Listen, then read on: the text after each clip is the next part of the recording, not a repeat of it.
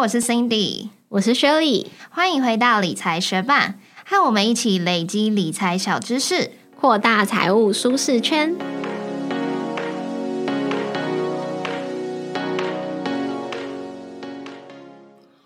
在节目开始之前，我们要来念一则学伴在 Apple Podcast 的留言。他的名字是 Foxling Steven，他说：“Cindy Shirley，先祝你们新年快乐！我是你们的听众，本来想说是忠实听众，但是还没有听完全部的系列，不敢这么说。其实你们造福很多人，当然也包括我。我只是一个略带绝望的中年人，想要在投资理财的时间多让自己增加知识及收入。看到你们的节目，我知道我找对地方了。你们真的真的很棒，请继续加油下去哦！”其实你们的隐形粉丝很多的，加油！谢谢这位 Foxlink Steven 帅气的中年人学伴，特地到 Apple Podcast 为我们留下五颗星，在这边也祝你新年快乐哦！我们新的一年会带着你的鼓励继续努力下去的哦，也希望这些隐形的粉丝们不要再那么隐形了，赶快出来留言给我们鼓励哟！祝大家新年快乐！节目准备开始喽！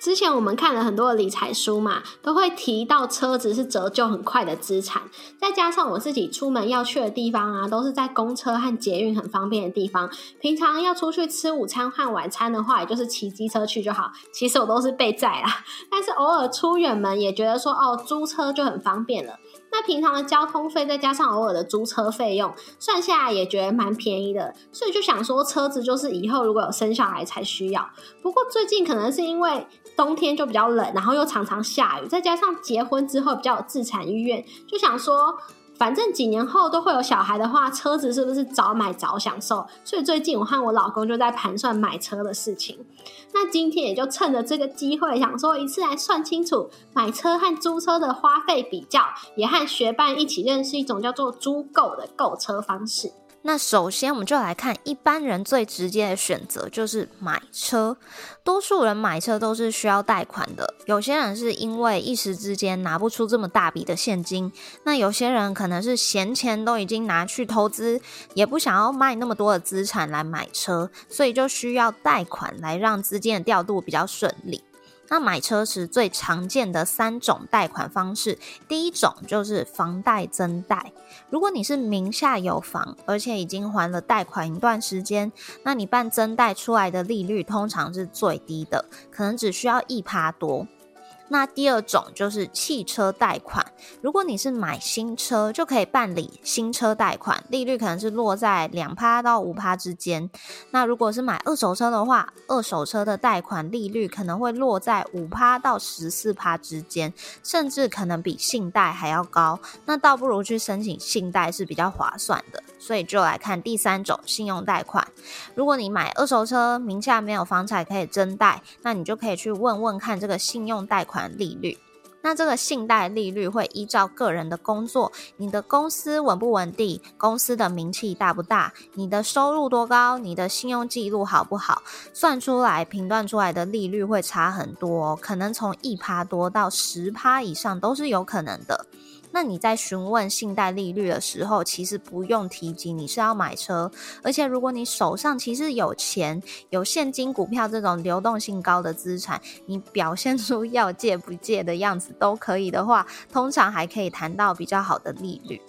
那一般来说，买新车的贷款最多可以贷到八成，贷款的年限是七年。那如果是买那一台常常在路上看到的 Toyota Yaris，它的牌价是八十一点五万，那我们贷款八成贷了六十五点二万，自备十六点三万的话，贷五年，利率算三趴，那每个月大约就要缴一万四千元。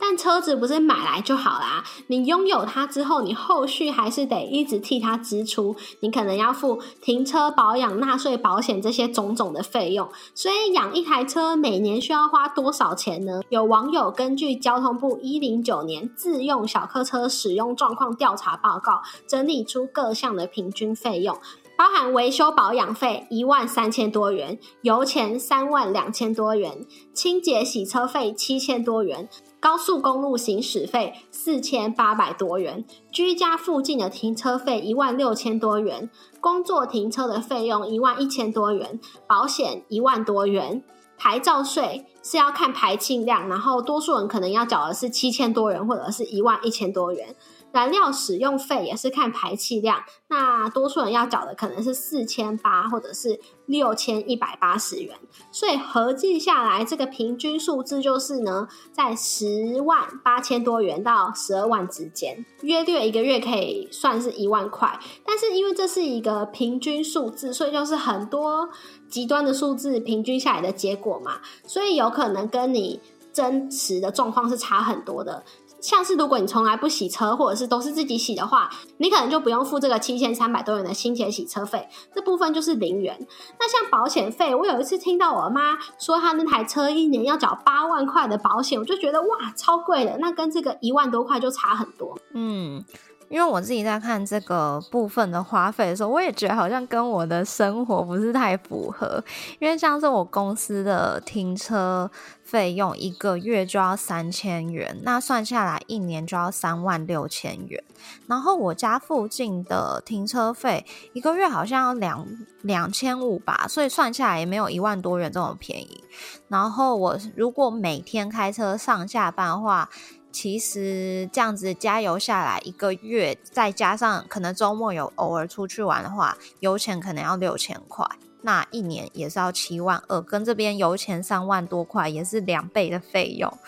所以可能真的要看大家自己的真实状况去算算看，养一台车要多少钱。对，所以这个养车费用大概一万到两万块之间都是蛮有可能的。所以如果是用刚刚提到那台在路上常常看到的 Toyota Yaris 来算，如果贷款五年。你除了每个月要缴的一万四千块车贷以外，你还需要付大概一万到两万的养车费用。所以你在买车前五年你就是付这个一万四千块的车贷，再加上两万多块的养车费用，大概是三万多块。那五年过后，你的车贷还完了，你每个月一样要支出可能一到两万的养车费用。那听完上面车贷啊，还有养车的费用之后，有些人可能就会想说，那是不是租车会划算一点呢？接下来我们就来看看租车的优缺点，还有租车的费用吧。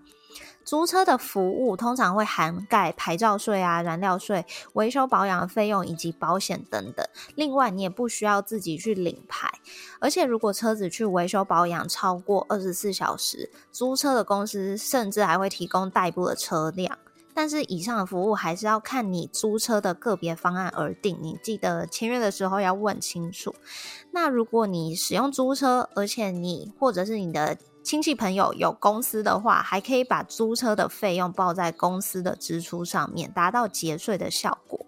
但是租车一样有缺点啊，你还是要自己去解决停车的问题，油钱还是得自己负担，这些都是额外要加上去的成本。另外，租车也会有里程的限制，如果里程数超过的话，你就会需要支付里程费。那我们举刚刚有提到的那一台 Toyota Yaris，如果我们长租五年，每个月的费用算下来是一万三千四百元。这边我们的资料是截取合运租车的网站。另外，你还必须。需加上这个方案不包含的油钱、停车费、高速公路的行驶费、洗车清洁费，每个月算下来大约要花你一万九千一百八十四元。长租在短期内的支出或许是比较少，可是你租再久，这辆车都不会是你的，除非是企业用车，可以有节税的效果。但如果是你个人长期要使用，好像算下来也没有很划算呢。那除了长租以外，当然会有短租啊。短租就是适合偶尔才有开车需求的人。那短租它通常是要等量取还车，也就是你取车和还车的时候，油量是要相当的。那你用车时候的停车费，当然也是由租车的人自己负担。那短租它的费用会比较浮动，一天大约有可能一千多到三千多，也就是热门的时段会比较贵，像是接下来的过年期间，如果你要租车就会比较贵，但是冷门的时段就会比较便宜这样子。如果是要包月的话，刚刚讲这台 Toyota Yaris 就大概一个月三万块左右。广告一下，理财学伴也有 Instagram 喽，快去 Instagram 搜寻理财学伴，follow 我们，获得更多理财小知识吧。那不晓得你有没有注意到，许多老板买车、租车的时候都是用公司的名义，因为如果公司有赚钱就要缴税，其中营所税的税率是二十趴。但是如果把买车、租车的支出拿去报费用抵掉公司的所得，那剩下来要缴税的所得就会减少。原则上花一百万在车子上，就可以省二十万的税回来。那选择买车和租车有什么差别呢？如果是选择买车来抵税的话，报销的上限是两百五十万，然后分五年的折旧摊提。所以如果买的车超过两百五十万，那超过的部分就没有办法产生节税的效果。那租车费用拿去抵税的话，它是没有报销的上限的，但是也要你公司的营收够多，可以抵税才会有节税的效果喽。那如果你身为企业主，想要有节税的效果，又不希望你付出去的租车费用只是收不回来的租金，你该怎么做呢？其实，在老板的世界中，还有一种流行的方式叫做租购。租购进行的方式就是想要买车的人以租赁的名义去分期付款，这辆车子挂在租赁公司的名下。等到款项付清了之后，想要买车的人可以再决定你是要取得车辆，还是把车子还给租赁公司拿回你的押金。那如果是想要取得车辆的人，需要注意一点哦，因为如果你是用公司的名义承租，那你在取得车辆时，必须要把这辆车过户给跟公司无关的第三人，才会属于营业型租赁，抵税的效果才会最大化。所以最后等到款项付清之后，可以选择买车还是拿回押金。但是因为押金通常是比较少，所以多数人还是会选择取得车辆继续开，或者是把它卖掉，把卖掉车辆的钱再拿去用租购的方式买新车，开新车还可以顶应所税。我们在查资料的时候有看到一个网站叫做云霸的私处。这个云霸呢，他在二零一七年的时候就有分享，他用租购的方式购买 Volvo V 四十 T 三这辆车，原价是一百五十万，折扣了十二万，所以最后的价格是一百三十八万。他把买车的车价再加上燃料税。牌照税、监底规费、车辆检验费、乙式保险、贷款利息等种种费用，去比较用一般贷款和租购的购车支出。因为他有开公司嘛，所以他就选择用三年分三十六期的租购来节税。每期缴租金的发票都可以退五趴的营业税，还有抵掉当时是十七趴的营所税。总共算下来，他省了二十五万的税哦。那目前银所税已经统一调整成二十趴，如果云爸这时候再用租购去买新车的话，那它的节税效果就更大喽。租购的方式适合有稳定盈利的公司采用。如果学伴或者是学伴的家人有符合条件的话，或许可以考虑这个方式哦。那最后来帮大家总结三个重点：第一个，新车贷款通常可以申请到八成的贷款，期限最长七年。买二手车不建议申请车贷，可以优先考虑房屋增贷或者是信贷哦。那如果你或是你的家人有公司行号，可以考虑用租赁或是租购的方式来结税哦。谢谢你在忙碌的生活中愿意播出时间来和我们一起学习，在这边也诚挚的邀请你在 Apple Podcast 和 Spotify 上面帮我们打新留言，让这个节目被更多人听见。同时，也欢迎你到 Instagram 搜寻理财学伴，找到我们来跟我们聊一聊哦。如果你愿意支持我们，继续把理财学伴做得更好，让这个节目被更多人听见，欢迎你分享理财学伴给身边也想一起学习投资理财的朋友。我们的网站上会有文字版的整理，如果想要收藏或是回顾，也欢迎你上去看看。网址是 moneymate 点 space 斜线买车租车比较，拼法是 m o n e y m a t e 点 s p a c e 斜线买车租车比较，也可以从节目的简介中找到网址哦。理财学霸，新年快乐，拜！相信不少学伴如果有尾牙的话，尾牙应该已经结束了。那希望大家都有顺利的，对，得到你想要的奖品或者是奖金。那 Cindy，你从工作到现在，你的中奖运如何？赞，分享一下。可是，可是就是我们公司的奖金没有非常多啦，就是我中的都没有破万，可是我就是年年中奖，所以我觉得也还不错。然后我今年中奖，我觉得很好笑，因为今年我们公司的人数变多了，所以那个包数变多，可是小奖就变更多了。然后呢，一开始就是从什么两千块开始，三千块开始，然后再来五千，然后再六千，然后到了八千的时候，我左边的同事就突然站起来就说：“好。”换我去领奖了，然后重点是那时候八千都还没开始抽奖，他就一副他是得奖人姿态，开始站到最前面的位置，准备要去领奖。然后我就当下觉得很好笑，我就说：“快快快，你快去预备这样子。”然后结果八千的第一个中奖者就真的是他，他中奖的时候我就是笑到翻掉，我觉得太好笑。然后他就中奖回来座位之后啊，因为我们这次公司就是怕疫情的关系，所以我们就是在公司里面叫外卖这样子。所以他回到旁边我旁边的座位之后呢，刚好嗯，就是其他 team 的人也有一个人叫 Cindy，然后那个 team 的团员就。全团在帮那位 Cindy 加油，所以他们就一直喊 Cindy Cindy。但问题是那位 Cindy 不是我，所以刚刚中八千元的我旁边的那位同事，他就很好笑，他就一直用用太极的那种方式，就是把那个团队喊 Cindy 那个方向的那个团队。然后把他们的气，就是用太极的方式这样运过来，那我真的，我真的觉得很好笑。然后你知道怎样吗？就真的我中奖了，下一个就是心灵，觉得巧不巧。然后我真的是边笑边上去领奖，觉得也太夸张了。然后我们两个就回来座位的时候，我们两个在那边笑得很嗨。然后后来就有游游戏的环节。因为刚好坐我们，就是我跟坐我旁边那个都得奖嘛，然后就有一个人他就跑来过来，